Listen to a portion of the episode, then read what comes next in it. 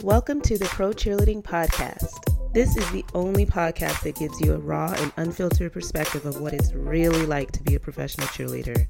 Whether you're currently on a pro team, an alumni, or really curious about what it takes to become a pro cheerleader, the Pro Cheerleading Podcast gives you all the inside scoop and hot topics in the pro cheerleading industry and in depth interviews of current and former cheerleaders. I'm your host, Mhkeeba. Join me every Wednesday as I reveal the truth behind the palms.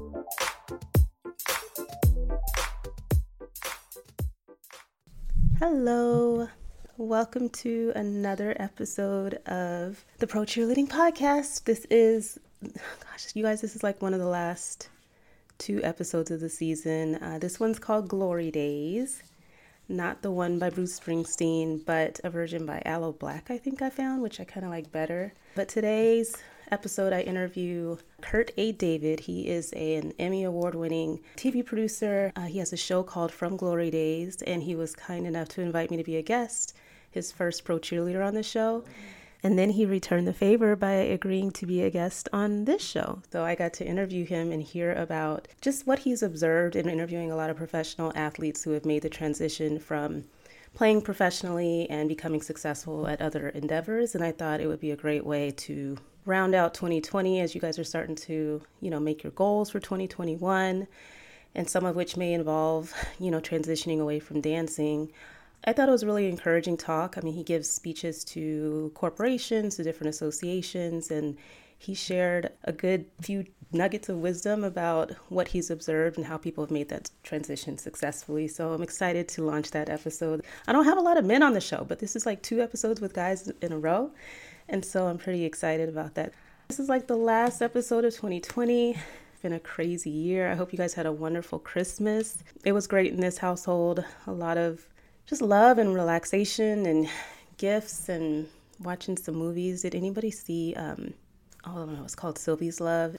It was just like a romantic period piece. I really, really love that. I just kind of chilled and I don't usually watch TV, so it was nice to you know, to unwind a little bit. But I want to end the year strong and, you know, check in with you guys and let you know some of the things that I've been observing.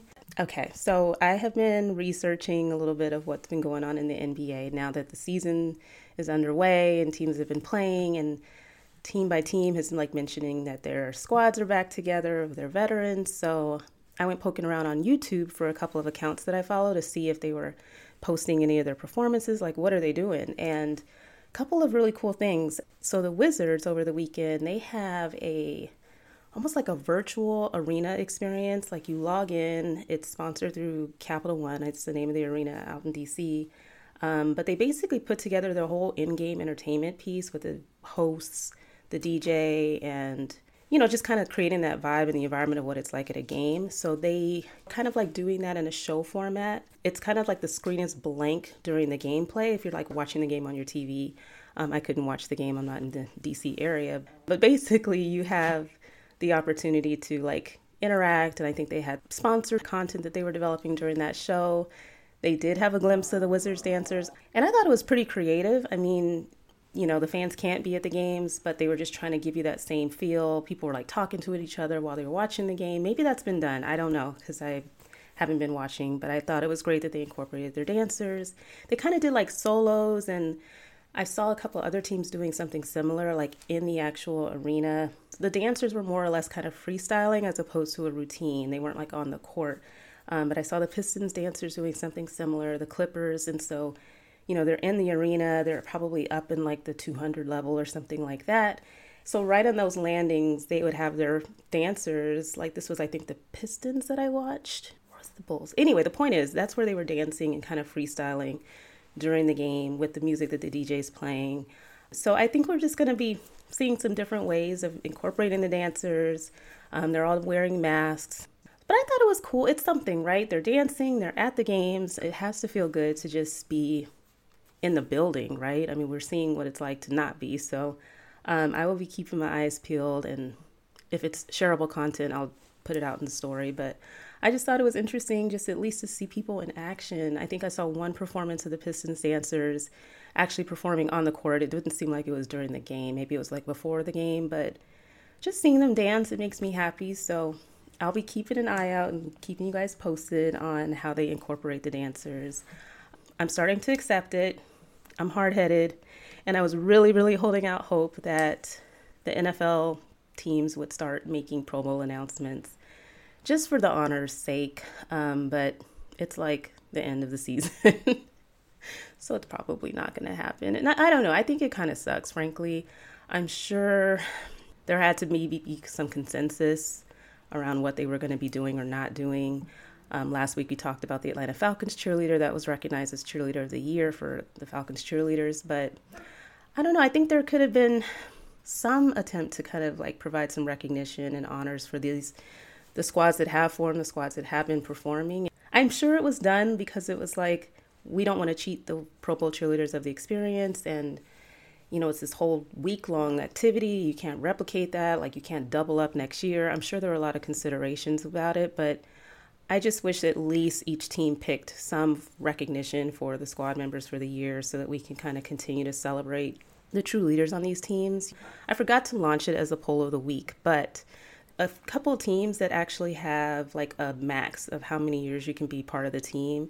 And so for some of the girls or, or, guys that came back to the team and had this be their technical last year, even though it's like not quite a year that you should, like, are we putting an asterisk on 2020 or not? You know what I'm saying? Like, they cheered and now unfortunately that will be their last year it's not like they'll get a do-over and get one more season and i just think that's kind of unfortunate but I, I don't know. I'm, I'm a little bummed that they didn't find a way to recognize an equivalent of some sort of like award for each team. So no Pro Bowl cheerleaders so far. And I guess you can't have a Pro Bowl roster if you don't have Charger girls. I still don't know what happened. I mean, I kind of know what happened, but not quite know what happened to the formation of that team. And again, there's just been teams that haven't been able to gather on any level. So, what are you maybe making a selection based off of? But it's just an unfortunate way to end a lot of careers, you know, that are people who are in their last year of dancing. And unfortunately, 2020 is it. But with that said, you know, I've been doing a lot of talking with people with messaging and all that back and forth. But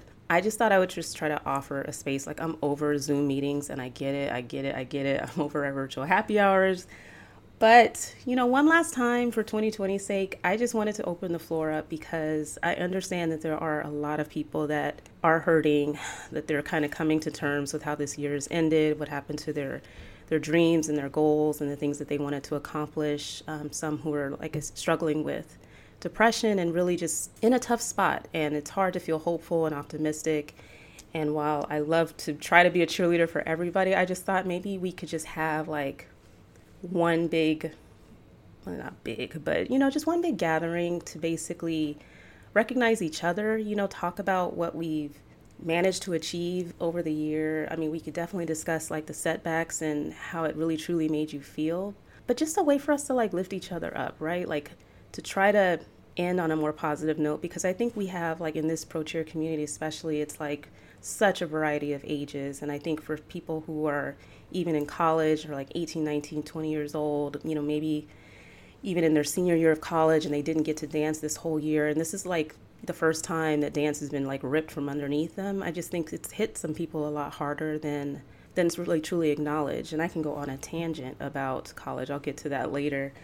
But I just wanted to offer that up. Um, please don't just have me there by myself. But I just hope that people will kind of join, you know, and, meet some new friends, hear different stories, and just kind of collectively know that you're not alone and that we are kind of going to get through this together. And hopefully, 2021 will just bring a new beginning, new goals. And again, I encourage you guys to listen to this Glory Days episode because I think Kurt goes through a lot of just rational ways of kind of working through adversity in that way, where you're just kind of like having a game plan as to how to rebound from it and you know, step by step, he breaks it down. And these are things that he gets paid probably lots of money to share with different organizations. And he gave us his time for free and shared a lot of wisdom. So I hope you guys check out the episode and come join me tomorrow. I mean, it'll be what I say.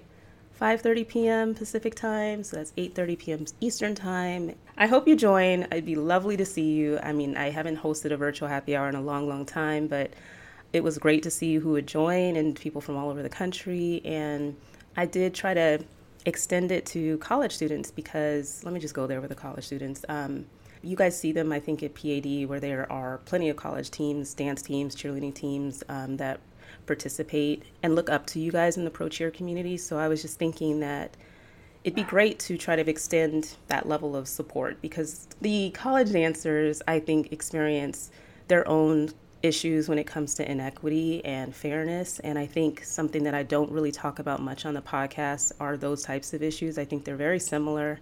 And I'm thinking about kind of like broadening the scope of just some of the things that are covered as part of the podcast in upcoming seasons because you know when you think of you know how the rona has touched the college athletics world they have basically made the decision and we can all guesstimate why right that college football can proceed with play.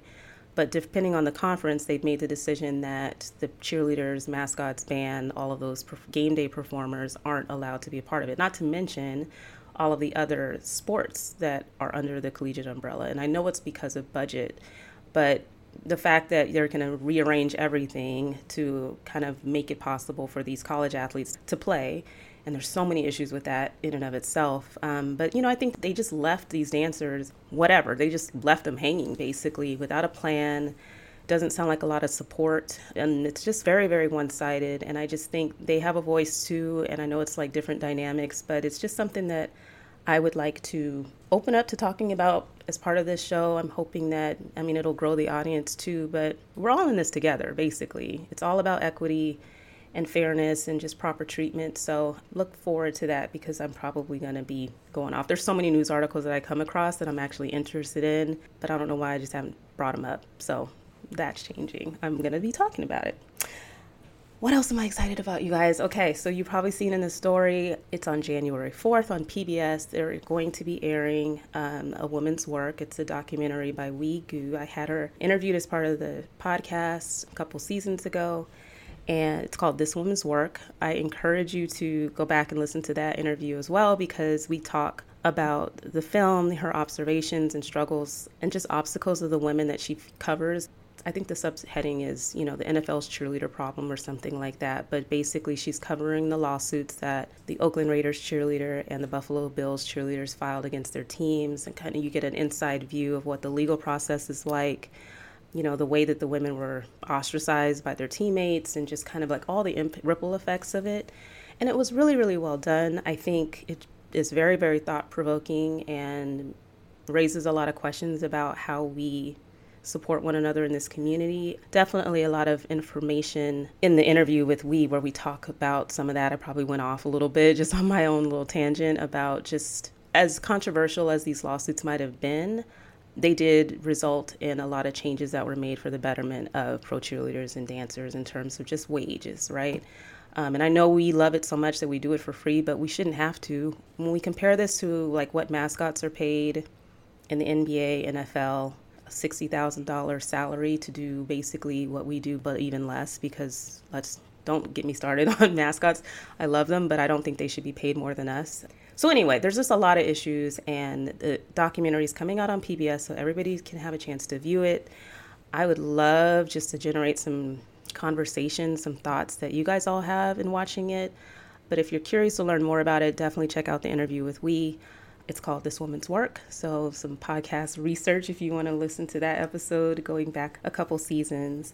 But, like I said, there's two more episodes uh, to round out this season. And it's going to end on a really, really high note, I think.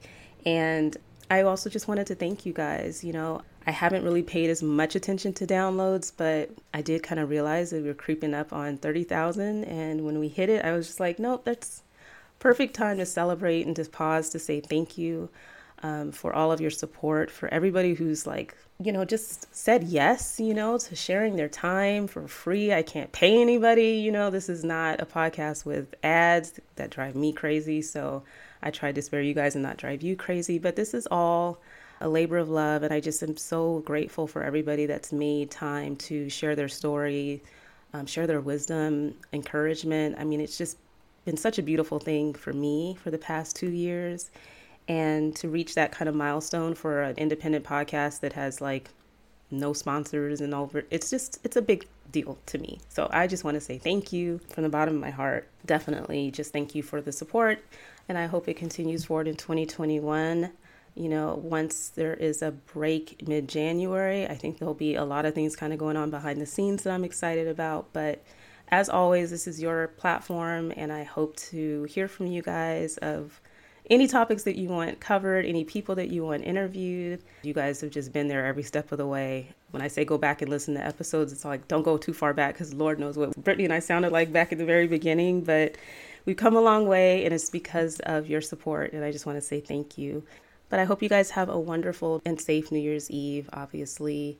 I'm just being really, really careful. I'm really worried about California. It's just sounding so, so scary with ICU being at capacity. Just take care of yourselves and let's just kiss 2020 bye bye and really just keep hope alive. I sound like Jesse Jackson, but.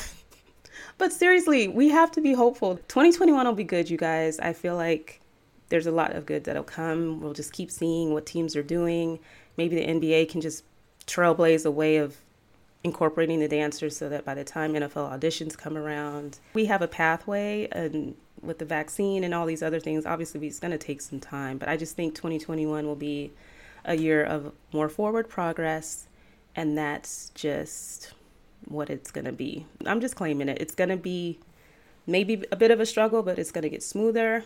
I will have a reason to come back for the next season because there will be stuff to talk about. So just hang in there for the next couple episodes and uh, let me know if there's anything on your minds in the meantime. But thank you again. And with that, I'll turn it over to the interview with Kurt. But be safe, you guys. Happy New Year. Bye.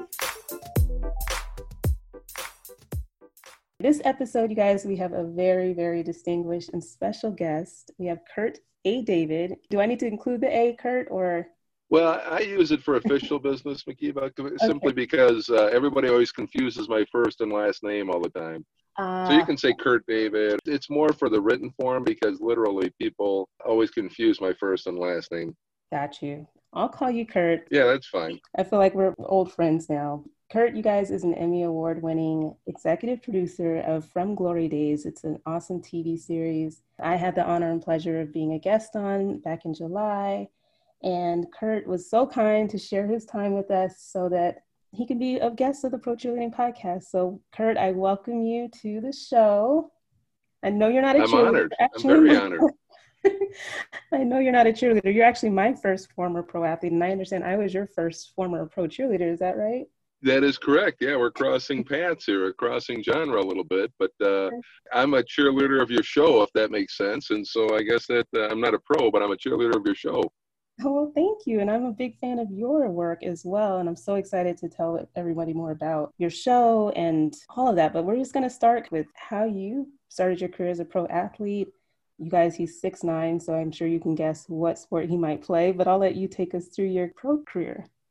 Yeah, I appreciate that. Well, first of all, at six foot nine inches tall, horse jockey didn't quite work out for me, right? It just wasn't uh, in the cards at that size. And for me, it all starts with the foundation. And my foundation started with eight of us in one house, my parents and six kids.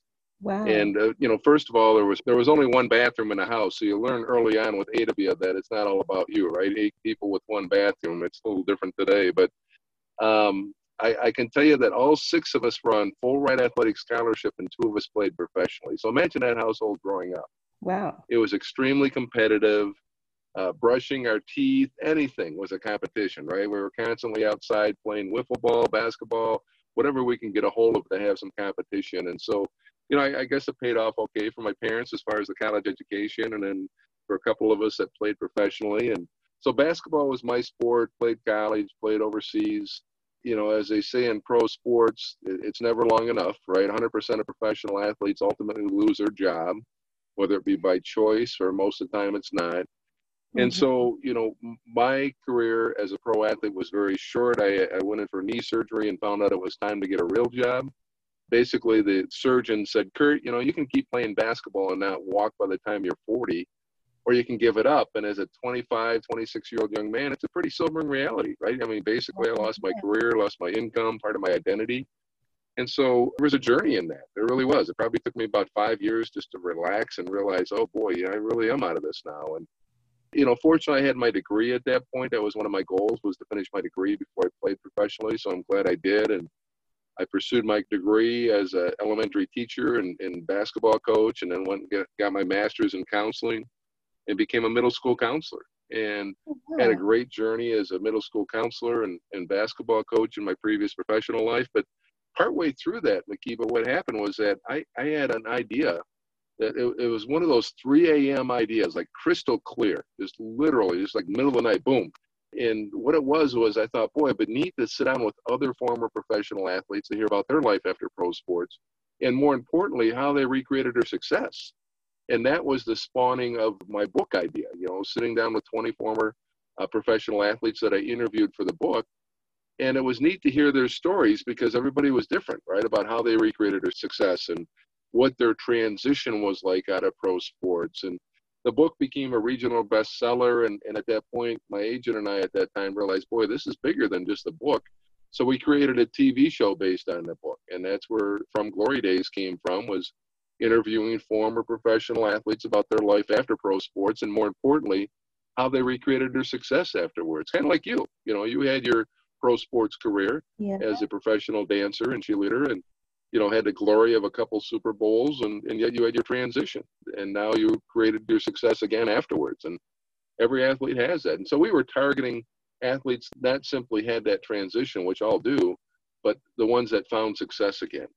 And so that's mm-hmm. been the neat part about this TV show. We've done four seasons. We won a regional Emmy in season four with our my interview with four-time Super Bowl champ Rocky Bleier out of Pittsburgh uh, with the Steelers and so it's been it's been a great journey. Now you know with everything that's shifted now we're we're doing more virtual stuff uh, just temporarily until we can launch back in studio again. But we're shifting you know doing other interesting things like you know pro cheerleaders. And i interviewed a guy who was an 18 year harlem globetrotter with harlem globetrotters for 18 years. And so it's been very interesting. And it's neat to, to sit down with all these different guests. And i've done over 50 tv interviews. And i'm, I'm very fortunate very blessed Wow. Well, no, it's, it's so impressive. And I can't even believe I made the roster of all your illustrious guests that you've had on the show. But um, I wanted to go back to something you mentioned just because it sounds so familiar in terms of the transition that pro athletes face and losing their identity a little bit and just kind of it taking five years or just a good amount of time to kind of recenter after you transition from playing professionally because I think a lot of pro dancers also experience that. How did you sure. deal with the transition when you stopped playing, especially due to injury? Yeah. Yeah, well, I think I was angry. I think I was just angry at first. I mean, honestly, that was just, I was like, how can this happen? And, you know, I had a victim mentality. And then I just got tired of that after a while and just realized, boy, you know what? I just, I need to move forward. I think it was more just my attitude. And I'll give you a great example. One of the gentlemen that I've interviewed, he was a professional hockey player and he literally uh, at 19 years old was the number two draft pick by the LA Kings. Right, he played for the LA Kings. He wasn't mm-hmm. the the first pick in the NHL. He was the second pick. Right, so the second guy in, in in overall, and he went from 19 years old from Ottawa, Canada, to LA. As he said, 19 years old, money in my pocket, driving a Porsche, condo on the beach. He was living a life.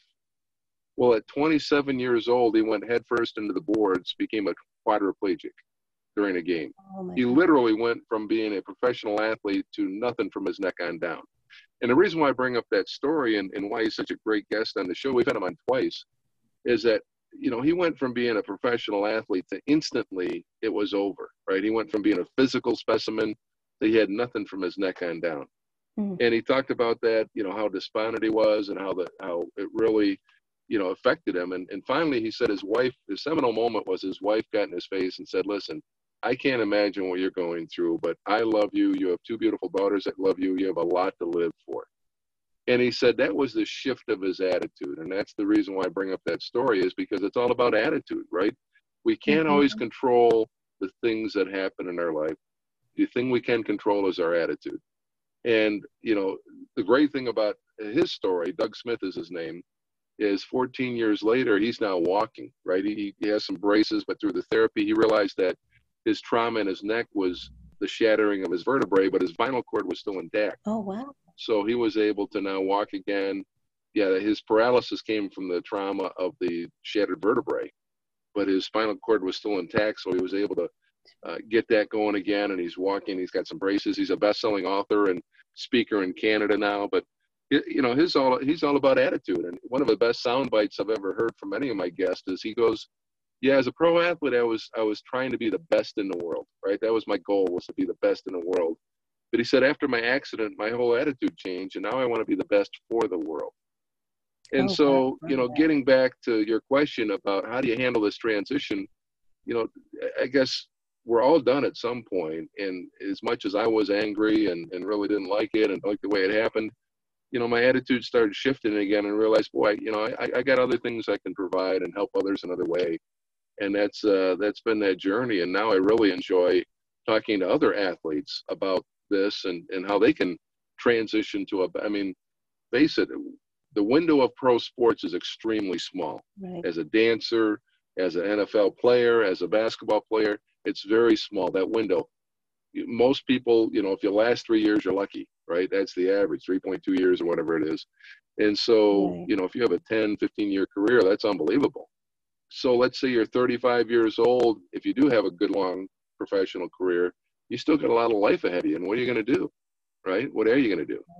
You're not right. going to sit around and count your money and rock in a chair, right? You're going to, you got to find something else to do. But so, yeah, my journey was very much, I think I just had to learn how to relax.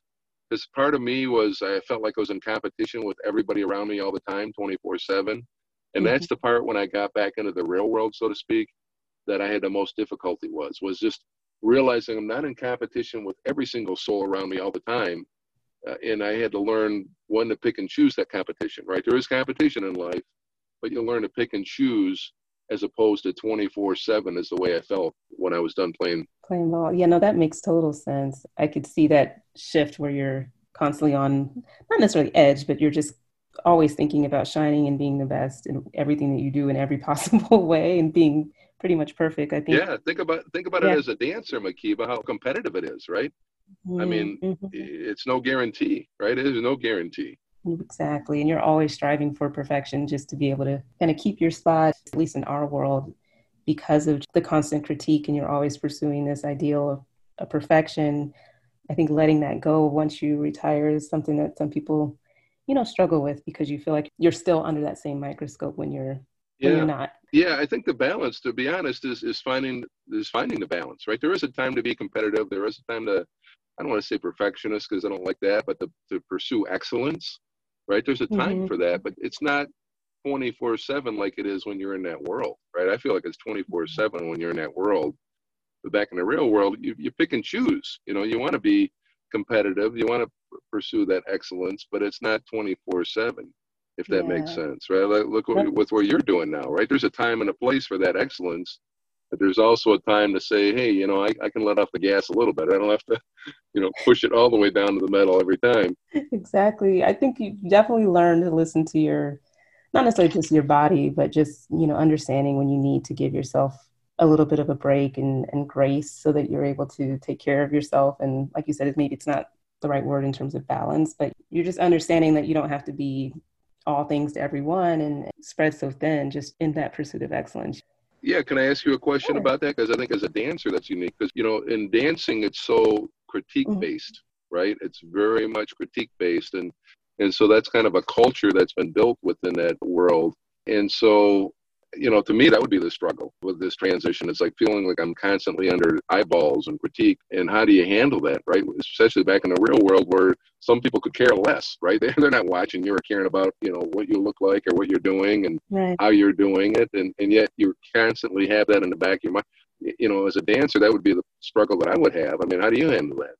Yeah, no, that's something that I think definitely is a reality. You know, it's not so much that you have like your director's voice in your head giving you critique or anything like that, but it's just, I think you're just so ingrained in understanding the high standard of how you carry yourself, how you look and present yourself. And so I think for me personally, it was just understanding that that expectation and that bar, I set it at this point, you know, especially once I walked away from mm-hmm. cheering, that it wasn't something that I had no control over. And it was really just kind of coming back to I'm okay the way that I am and accepting who I am yeah. and how I am. Because I think when you're striving for excellence, in some ways seeking out the approval of, of leadership, I think you kind of feel like who you are, how you are in this current state is just not enough.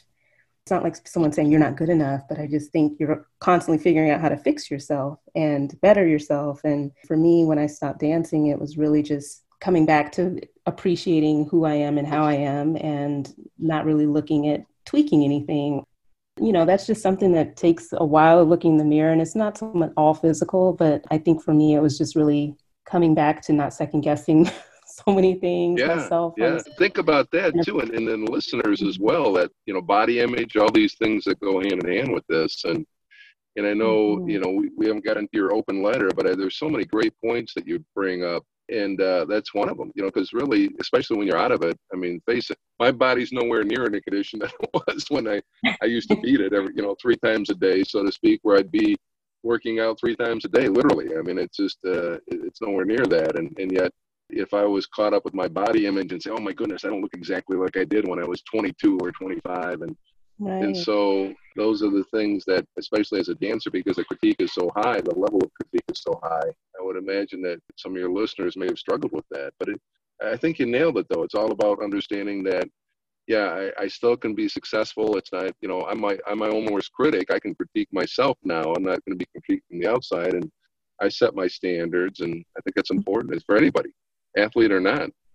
Yeah, for sure. One of the things that you mentioned that just actually that I wanted to talk to you about probably since our conversation initially was just because people feel so lost about their purpose when you retire from dancing or from playing professionally. How would you describe the difference between like living your passion and your life's purpose? Because I think it's easy to kind of blend the two. And so if you think of like living out your passion and you're dancing and all you ever done is dance all you think about is dance and then you stop it's a great question and I, I can't tell you how often people struggle with that i really you know it's, it's amazing to me but i think to me it's very simple you know i like to keep i'm a simple guy i like to keep things simple mm-hmm. and it's just what works in my mind right and and it's very simple I, I, think there's a difference between what i do and who i am and that's the mm-hmm. difference you know, and I first learned that from a professional athlete. He had a 21 year Major League Baseball career, and he talked about that. He Because I asked him about it, I said, man, playing 21 years in Major League Baseball at the highest level. And, and I said, wasn't it difficult to walk away? He says, no, because that's just what I did.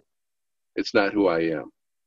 And it was like an aha moment. It's like, oh, yeah, you're right. You know, we have who we are, and then we have what we do. And, and I think part of it, the problem is when athletes mesh those two and they can't separate them, right? That who I am is what I do. That's the problem, in my opinion.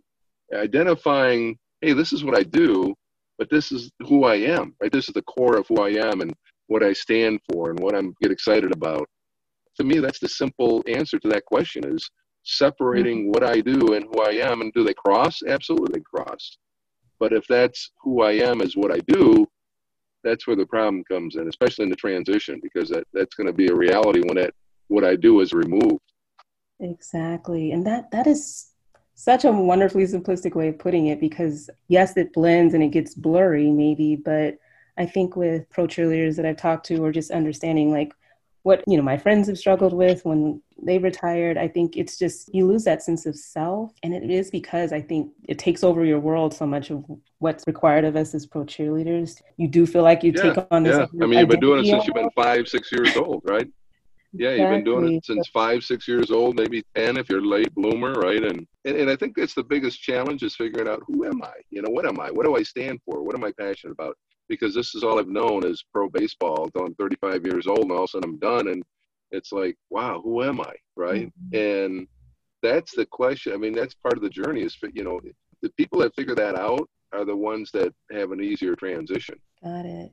You're also a transitional consultant, but you also do keynote speaking for corporations and different organizations around, you know, change management and yes. how to deal with sudden change successfully just based on all of your research and interviews with highly successful people that have rebounded through transitions. What are those keys to successfully moving through change? Yeah, now I'm getting Sorry. really excited, Mickey, because this is my lane, right? This is my lane. This is what okay. really wakes me up every day. This is what causes me to leave my family to go help others. So first of all, one is that you know I, I've always liked speaking. I started speaking when I was speaking at camps, and you know I'll never forget the first time I got paid a hundred bucks to go speak like five minutes to a bunch of basketball kids when I was still playing professionally. And I thought, man, I just made a hundred bucks speaking for five minutes and I thought I died and went to heaven, right? But I just, it was more than just the money. It was speaking and enjoying and, and being able to share some stories and, you know, have an impact. And that's when it started. And then as I got further along in my journey, as I wrote my book and started interviewing athletes and working with former professional athletes, what I discovered, Mhkeeba, was that there was a commonality of success. Remember, my book, the TV show is based on athletes that had found success, right? And this mm-hmm. is part of my counseling background and part of my interviewing and you know learning from these these athletes' stories. I started watching and looking and realizing, man, there's a commonality of success of the athletes that found success during this transition. And what I discovered, and it can apply to dancers or anybody, is that there was five things that these athletes did that create their success again more rapidly, right? And so I thought, wow, this is great. And as a result, I created an acronym, right? I remember I said I'm a simple mind. Remember I said that?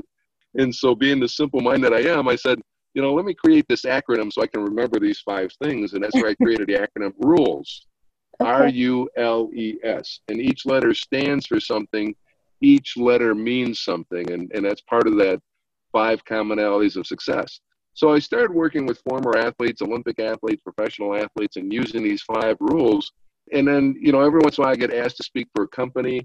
And as I started speaking to companies about transition and change, I discovered there was a, a lot of crossover and a lot of commonality with companies that are going through change and transition. And then I got into the military. I had more and more military that started contacting me saying, oh man, you know, our service people are going through a lot of change and transition. And can you speak on this topic? And and it's really blossomed into this is my whole lane now uh, talking about facing change leading change communicating change this is my passion it's not just producing tv shows and hosting tv shows it's it's speaking you know and helping change lives in a positive way whether it be a, a company an organization an association and so I've, I've taken this on the road so to speak and, and helped others face change as a result not just athletes and customize it to law firms or to banks or to you know whatever financial institutions and i'd be happy to get into the five commonalities if you think that might be of interest for your listeners Hex, yeah, I was gonna say, or or let us know we can look it up or pay, buy a book or whatever. Yeah, yeah, no.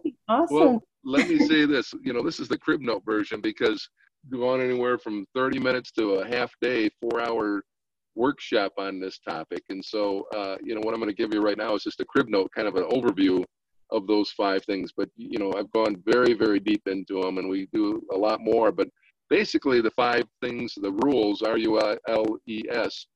Um, as I mentioned, each letter stands for something, and so the first letter is R, which stands for refocus. What I've discovered, Mhkeeba, is that every athlete, every organization, every individual that goes through a transition has a refocus, and the best way to refocus is to look at current goals and establish new goals think about it as an athlete. How easy was it to make goals and go after those goals as an athlete, right? All day long.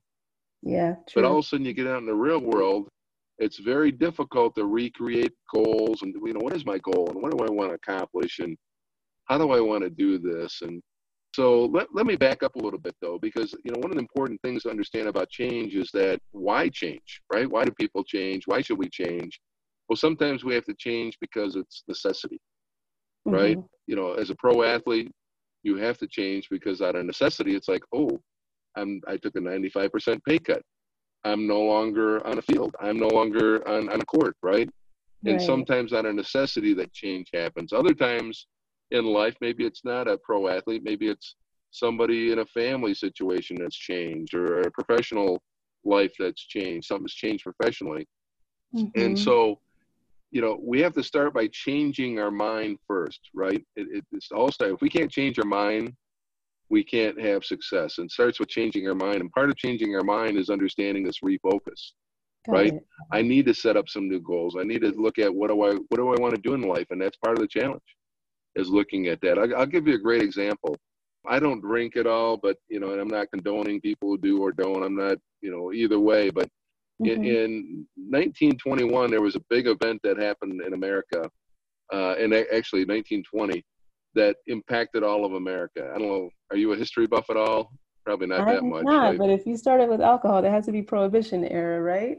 Yeah, exactly. You nailed it. Yep. So 1920, prohibition hit and what that meant to the 1273 breweries in america is they, they could no longer brew their wares or sell their wares in, in america. Talk about a sudden change right? Talk about a sudden change. All of it's kind of like being a pro athlete. All of a sudden it's over. It's like what? What do you mean i can't brew beer anymore or sell beer? Mm-hmm. so there was 1273 breweries in america at that time during prohibition. Now by the time prohibition was over 13 years later there was still 244 that remained open. So my thought was, well, we know what happened to the 80% that closed and why, mm-hmm. but how did those 20% stay open? So I started doing re- further research. I'm like, wow, this is amazing. So one of the companies, you know, was founded by a couple of German immigrants, and they decided they weren't going to take this prohibition thing lying down. So they started refocusing. They literally had to refocus. They went from brewing beer to brewing malt extract, ginger ale, even creating car and auto parts. Right? They really had a refocus during this time. And as mm-hmm. a result, Anheuser-Busch was able to survive that change that occurred until when Prohibition was over again, they went back to brewing beer. And as you know, they're the biggest beer company in, a, in the world globally. I don't know what it, $15 billion or whatever their annual sales are. And so it was because of refocus that they had during that time, right? That they had that refocus during their change to do something different and they set new goals. And that's just one example, right? That's just one of many examples I could give a, a refocus. But refocusing is the very first step of saying, what are my current goals and, you know, what are my new goals? And by doing so, you establish a new passion and purpose, right? That's so important. We're, we're wired as athletes to have passion in our life. And by setting new goals and, and saying, boy, we get excited again, right? Which is very important to us. It's, it's kind of like you doing this podcast, right? That was one of your goals was to do this. And is yeah. something you get mm-hmm. excited about as a result. So that was part of your refocus, if that makes sense. Oh, it makes total sense. Oftentimes we're just in autopilot. So even if it's like we maybe didn't have the success we wanted in auditions and we kind of just jump right back in to recycle the same goal over and over again, whereas maybe just looking at yeah, yeah, absolutely. You know, refocusing or or maybe just establishing new goals. I love that because I think we kind of yeah. just recycle the old goal over and over again without really questioning well, or, and, or, pushing ourselves. Yeah, and, and you nailed it without questioning. Because here's part of the problem, Akiba, is we have more information available than ever before in history. Mm-hmm. Ever, right? More information is available at my fingertips. If I don't know something in 30 seconds, something's wrong, right? I mean, I could right. find something, information, whatever. We have more information available than ever before, but less thinking. Uh, and refocusing takes thinking it takes time for me to sit down and you know what is it i want to do? And what are my goals? And what do i want to accomplish? And what am i good at? And what is my gift? And do i have a degree? And it takes thinking and that's part of the problem. We have more information available than ever before but less thinking and it takes thinking to refocus. That is so so true. And taking the time to refocus having that quiet space to think about things slow down so that you can give yourself the time and space to, to really give it a good consideration. I mean one of the benefits of this pandemic uh, it's it's caused a lot of refocusing, right? A lot of people to kind of reset and rethink and have the time to kind of say, what am I doing and why am I doing this, right?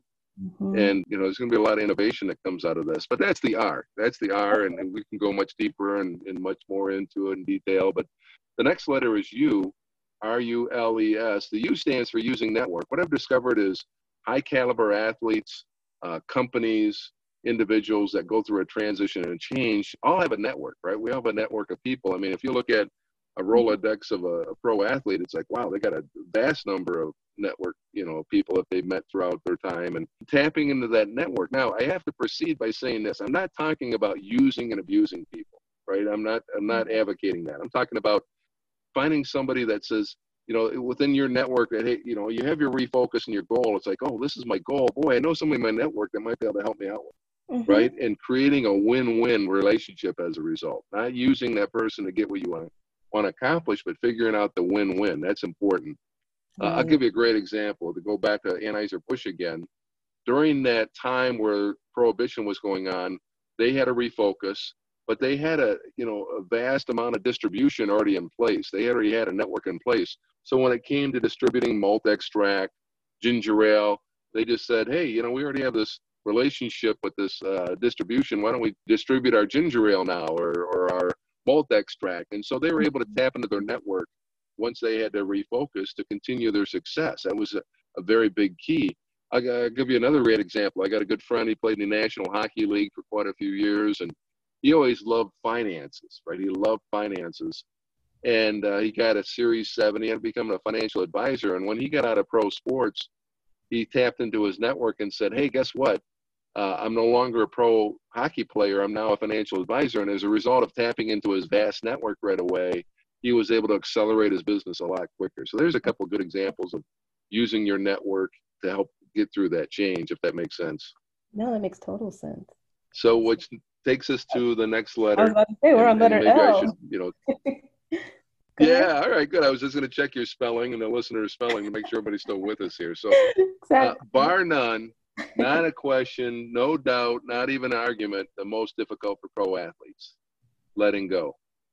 Letting go. Ooh. And, you know, letting go is such an important part of successfully transitioning and changing because you know, think about as a pro athlete, uh, it, it's in the marrow of our bones never to give up, right? You fall down seven, you get up eight, you keep going, and just, oh yeah, you know, and, and so it's very difficult for us to let go and for us to continue to realize, oh man, I got to, I got to stop. I mean, I can't tell you how many pro athletes I've talked to that probably hung around three, four years longer than they should have, right? Mm-hmm. You know, mm-hmm. going to minor leagues and trying, you know, they, they, they won a Super Bowl, but they're or they won a World Series, but yet they're they're playing in a minor league, just trying to get back up there again, you know. And so, letting go is so difficult, and and you know for lots of reasons.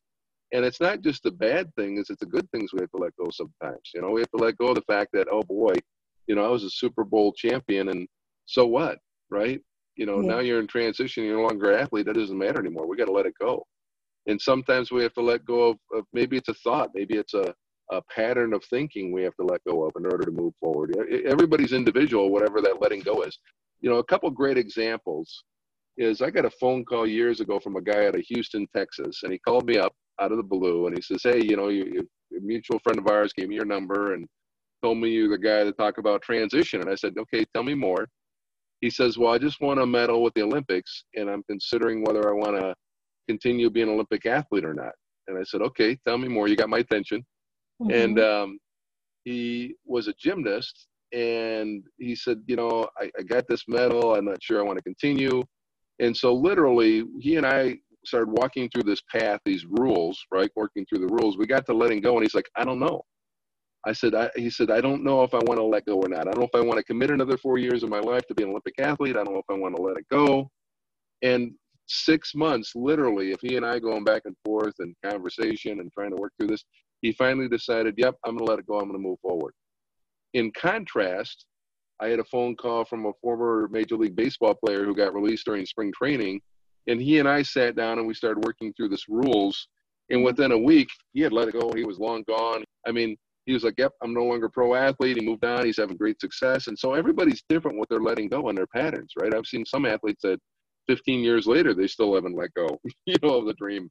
Uh, here's the good part about this, Mhkeeba, is that it's easier to let go of a vine when I have a hold of another vine, right? Mm-hmm. Um, you know, get that imagery right now. If I if I'm going to let go of this vine over here in my right hand, it's easier if I have a vine in my left hand, or at least I can see that vine and know when I let go of this vine, I got a good chance of grabbing that next vine, right? But that's why that refocus is so important because if you have that refocus, you have that goal. You can see that vine, whether it's in your hand or not. You mm-hmm. at least can say, "Boy, I can let go of this because I can see that vine. It's within my grasp, and you know I can reach it." And that's why that refocus is so important to letting go because it, it makes it easier for us to let go of the other vine to grab the next one you get more confidence that you can reach it. You feel like you aren't losing something by letting go um, when you're gaining, you know, your next move in life. I think that's a great analogy. Oh, thank you. Yeah. Which leads us to the next letter, which is E. E stands for execute, and what that means is that you know transition and change is not a one and done. It's not boy, I walk through this process and and it you know I'm, i have my success, right? very rarely is it a one and done. Uh, I'll give you a great example of that. You know, most of us have seen the water pump that you have to crank the handle, the pump, you know, whether we see it on TV or maybe in person, you might have done it years ago where you see a, a water pump that you have to crank the handle to pump the water out. You know what I'm talking about? You got a visual for that? I do. I'm thinking Little House so, So in order to get that water to pump, what do we have to do sometimes to get that pump the water to get the water out of it? What do we have to do? Just keep churning and churning and churning and churning for it to finally flow. Yeah. yeah. yeah. And sometimes you have to prime it, right? Sometimes you have to pour water into it to prime it, the pump, which is part of the refocus, right? And part of using that network mm-hmm. and part of letting go. But sometimes we just have to pump and pump and pump and pump, and eventually the water is going to come. Sometimes it might take one or two pumps and the water comes. Sometimes it might take 20 pumps, depending on the circumstances, right? Right. And the reason why I bring that up is in transition, it's rarely a one and done, right? We have to continue to execute the, through our transition because it's not just a one trans. We go through a lot of transitions, right, in life, and so executing is very important. I'll give you another great story. Your audience might realize that I love history, right? I love sports, I love history. It's a great combination. Mm-hmm. But back in the Roman Empire, when the Roman generals would come home from their conquering lands, right? So this is in history. When the Roman generals would come home back to Rome after conquering a foreign land, whatever it was, Crete or wherever, I don't know the history that well, but they come home from these conquering lands and they'd had these big parades in downtown Rome as part of the celebration, right? It, I, I would equate it to the Super Bowl parades we have today, right? When a team comes back in town and they have these Super Bowl parades. That's what it was like for these generals. Now, having been through two of them, did you go to any of those parades by chance? Were you a part of those at all? I did, yeah. The the one we had here in Seattle. So you get it, right? You, I mean, think that think about that feel. Think about the electricity. Think about the excitement. Think about, oh my goodness, this is you know I, I can't even, I don't know. You describe it. You've been through it. I haven't. What was it like? no, it was absolutely amazing. I mean, you're relishing in just the victory and, and, and how incredible it makes everybody feel to have won. I mean, you're on top of the world at that moment. That's how I felt anyway. Yeah, and and, and the locals are celebrating it, right? The mm-hmm. people of the town are celebrating it as a result, uh, lining the streets. So that was that's what it was like for these Roman generals, right? They'd come back from a conquering land, They'd be on their chariots. Their family would all be dressed in white, right? This is all part of the celebration. But it's written in history, and you can read this. As the generals are going through the street and getting all these accolades, they have somebody on his chariot chirping in his ear the whole time. All glory is fleeting. All glory is fleeting. In other words, great. You accomplish that. Now what? And so oh, imagine wow. that during a Super Bowl parade. If somebody, if somebody's chirping in the coach's ear or the player's ear, "Hey, great, all glory is fleeting." Right now, what? You know, basically that's what it was like. And so that's part of the execution. That it's not a one and done. Your your transition continues, and you, it's not just you do it once and you accomplish it. No, many times it takes many times over and over. I'll give you another great example. I had the honor of sitting down with a gentleman out of Washington D.C. He was an All-American high school basketball player went on to Syracuse to become an All American college player, went on to become a number one draft pick of the Detroit Pistons, went on to become an NBA Hall of Famer, considered one of the best NBA players in history, went on to build a $500 million a year business, and then he became mayor of Detroit. And Dave Bing continued to ex- execute his success over and over and over again through every transition that he had in his life. He could have easily rested on his laurels Mm-hmm. But he continued to execute through every change and every transition that he had in his life. Wow. That's an interesting point, I think, because I don't know if it's just from getting to know, you know, my listeners and just thinking of the age that they're at, but I think it's so easy to just to lose sight of like all the rest of life that there is that you're going to be living, you know, when you're in your 20s or maybe even your 30s. You're really not thinking of like life in your 40s or 50s or just kind of like you know the continuing cycle that you would have around transformation and going through different phases and just the same things that they're striving towards or having goals you know that to get on these teams and to be a pro cheerleader you're going to have something else you know at different phases of your life that you're striving towards. And this is just a cycle of, like you said, execution and all the other rules that will help you take on each challenge in the same manner so that you are successful in doing so. I just think it's easy to not really remember at different points in your life that life moves on mm-hmm. and end up in another period of transition. Sometimes it just takes over and seems all consuming, I think. No, it's a good point. So that's why executing is so important. It's such an important stage that people that have found success, pro athletes, organizations, have that execution. They continue to execute through those changes. Um, like I said, it's just not one and done. And so that's the exciting part. The S, I told you this is the crib note version, but I'm going along with it. Uh, okay. Uh, the S stands for someone. What I've discovered is that pro athletes organizations found one person in particular, a mentor, so to speak, to help them through. Somebody who's been there, somebody is where they want to be, somebody who understands.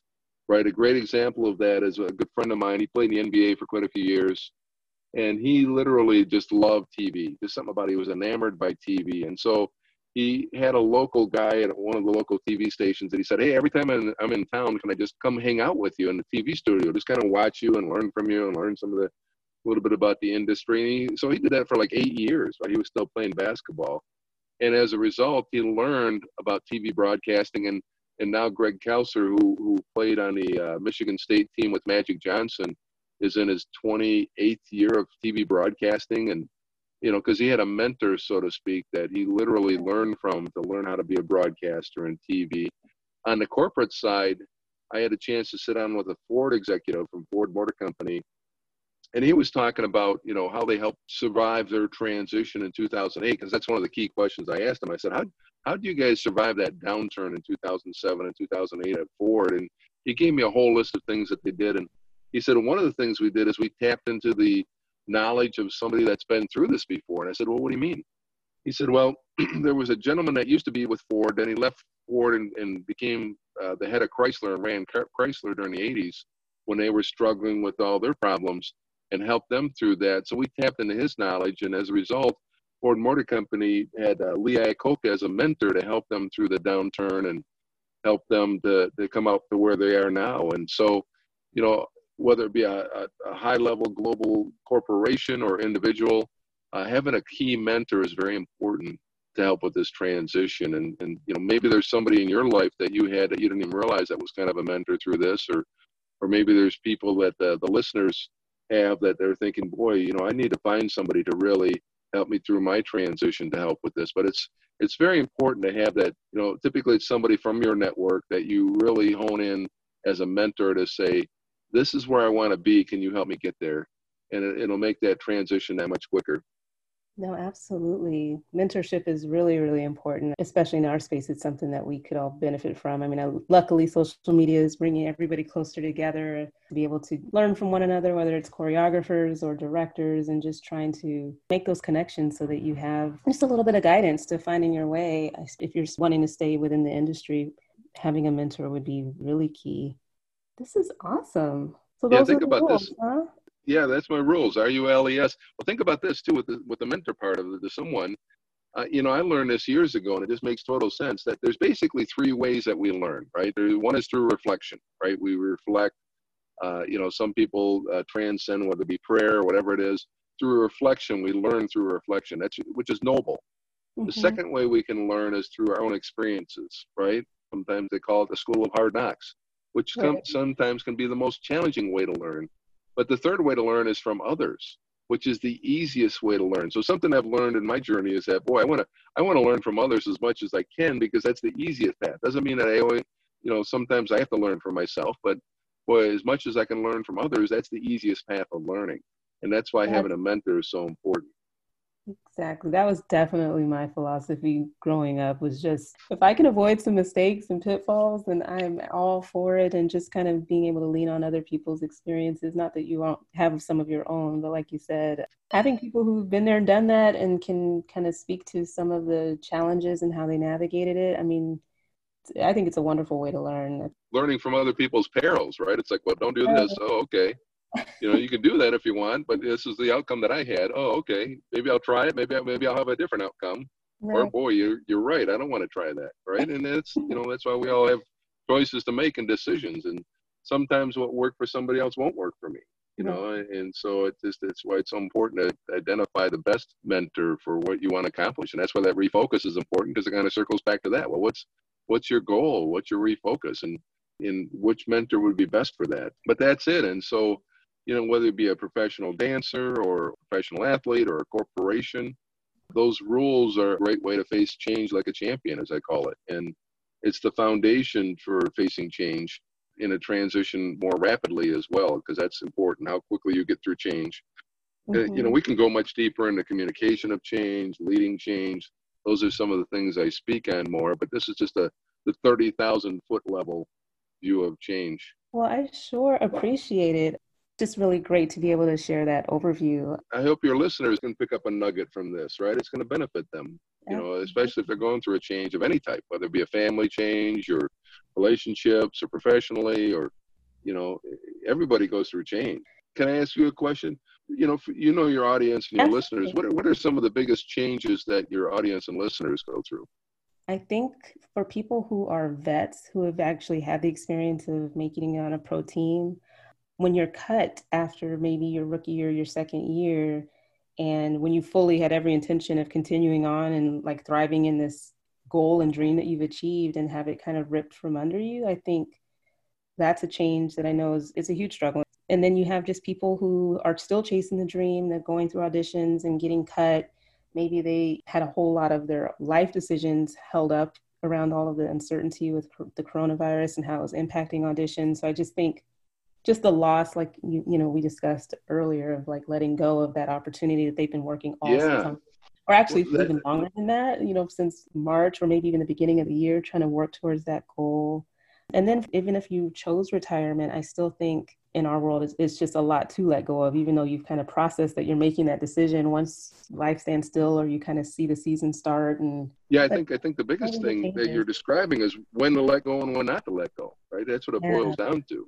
Exactly when do I let go of my of this dream? Do I keep coming back every year for two, three years, or do when do I let go? Right, that's the biggest question, and that's part of that is that refocus. Right, that's why it's so important to say, no, this is a goal. This is what I want to try. You know, I'm this is one of my goals, and I want to keep doing it so I can do it. I mean, I had the goal of five years. So when I made that, Mhm. I, I was happy and content. And so it was a lot easier to, Yeah, that's Uh, huge. to, to be able to walk away Let it go. But yeah, letting go is huge. And I think that's a personal journey. Like you said, everybody has their own timetable associated with it. But like you said, giving yourself time and going back to R to refocus and making sure you're still in alignment with that. What that next vine is. Yeah, and what that next vine. Yeah, what that next vine is. That'll make it easier. It makes it easier to let go, right? If you have another vine that you see or even can grab hold of, it just makes it that much easier. Exactly. Well, I can't thank you enough, Kurt. This was amazing. Super, super helpful. And I think it gives listeners a lot to think about. And there's just a lot we can all learn from one another on this. Yeah, and I'd like to encourage anybody if they want to reach out to my website, they're more than welcome to. It's uh, kurtdavid.com, uh, K U R T David, D A V I D.com, kurtdavid.com. Feel free to reach out if you have a question or, or something that you've heard from uh, this podcast or if there's something I can do to help. Awesome. Thank you so much for that. Well, I can't let you go really quick without closing out our episode with Drop It Like It's Hot or Locker Talk. Drop It Like It's Hot is kind of like a rapid fire questions. A lot of them are dance oriented, so I could kind of spare you that version. Or Locker Talk, where you share maybe a funny story from your time playing professionally, anything that was embarrassing or just funny that cracks you up to this day. I love this kind of stuff. I think it's great. Well, yeah, probably I wouldn't, I don't know how many rapid fire answers I would have for the dance industry. I don't know. I don't know if I do too well with that. But as far as a funny story, this is this is actually long before I played professional. But I just shared this with somebody the other day, a, a, a sportscaster that I know out of New York. He and I were just talking about this. That I was in eighth grade and I was at a basketball camp that was run by one of the NBA players at that time. Mhm. And I'll never forget this. In eighth grade, I was six foot five, right? So I stood out even in eighth grade, right? Oh my gosh. and so it was one of the most painful times of my life. I grew, oh yeah, I was five eleven in seventh grade and six five by the end of my eighth grade year. Most painful time of my life because my bones were so growing so fast that my muscle and cartilage. I mean, the more active I was, the more painful my body was. But it was Oh. great because I was dunking in eighth grade, right? So that was the bonus. But I was at a basketball camp in eighth grade. I'm six five. I was at this pro athletes basketball camp, and of course at night, you know, the counselors are around, some of the pro athletes are around. So being six five, they said, Hey, why don't you come out and play with us, right? So I get out there and I'm being guarded by one of the Detroit Pistons at that time. And I Mhm. catch the ball in the post. And it's no quicker that I caught the ball in the post that I realized my shorts were down to my ankles. This guy, this professional basketball player who was guarding me as I as an eighth grader, I caught the ball. As soon as I caught it, my shorts were at my ankle. And of course, what do I do? Well, I drop the ball. you know, I pull my shorts up, and he's down scoring at the other end. And so I don't I don't know if you can get away with that today in today's society, but it, you know when I was in eighth grade, it, it was a big laugh and nobody cared, and it was like this kid standing here in his jock strap and you know, drops the ball and goes from there. But anyway, oh, so that, that was probably we. I just shared that last week. That's why I bring it up. It was good timing.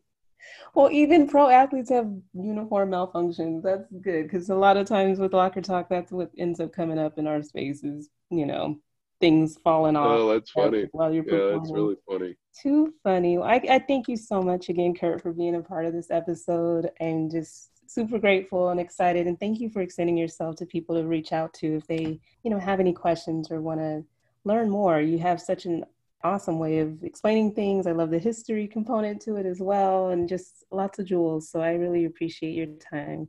Thank you so much. No, it's my pleasure. I'm glad you're doing this. This is great. You're you're doing important work, and I hope that you continue.